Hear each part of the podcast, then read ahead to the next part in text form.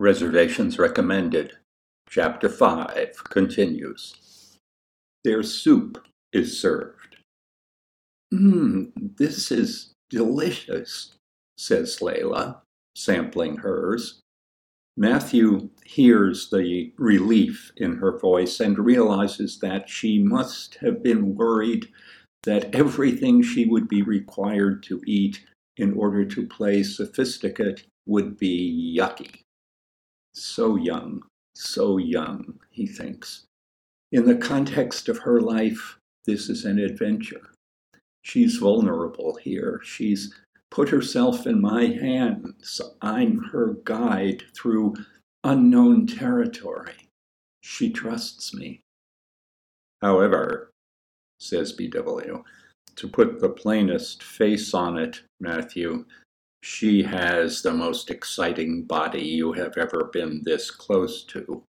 And if you let scruples keep you from fucking her, you'll regret it forever. On the other hand, I might feel guilty forever. Grow up, Matthew. I've never had this before, she says. Immediately she frowns, raises her eyebrows, and rolls her eyes. What am I saying? Of course, I've never had this before. I've never tried anything weird. That's a broader statement than Matthew would have liked to hear, since it raises the question of just how much of the evening she catalogues under the rubric weird. Just the food, or the whole idea of being taken out to dinner by an old guy like Matthew? Am I acting like a jerk? she asks. What? Not at all. You're wonderful. You make me feel wonderful. Does he dare to say what he thinks? If he dares, can he say it without, on the one hand, making it sound like a move in a seduction gambit, or on the other, having it sound as if he thinks of her as a specimen? You're wonderful he says. He doesn't get it quite right, erring out of timidity and indecision in the direction of specimen. Oh, yeah, she says with that frown again. I'm a great kid. Oh, shit, says Matthew, to his surprise. I didn't mean it to sound that way. That isn't what I meant. I'm acting like a kid, a jerk no, you're being honest. And yeah, oh, I don't know. I don't know how to put it. Yes, you do. Try naive or touchingly naive or perhaps unaffected or refreshingly unaffected. I think jerky is the word you're looking for.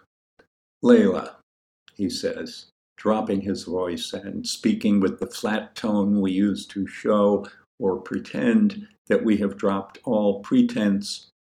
If you were 10 years older, I'd be falling in love with you. Leila gets it. She doesn't say anything. She goes back to her soup. Maybe I am, anyway, Matthew says, speaking so softly that she just hears him, and then bending to his soup. A fine job, Matthew, says BW. A very fine job indeed. I think you've really turned a corner here, and I couldn't have done a better job myself. I just told her the truth. Yes, yes, you did you used what is sometimes the best ploy of all the honesty ploy. It wasn't a ploy, it was the truth. It was a ploy, Matthew. You're using the truth to win her. You've found your technique. You've got your line. It happens to be the truth, but it's still a line. The pitiful part, from where I'm standing, is that it really is the truth. You'd rather fall in love with her than go to bed with her. I correct myself. You'd rather have her fall in love with you. I think it's your greatest weakness, Matthew, this need to be loved.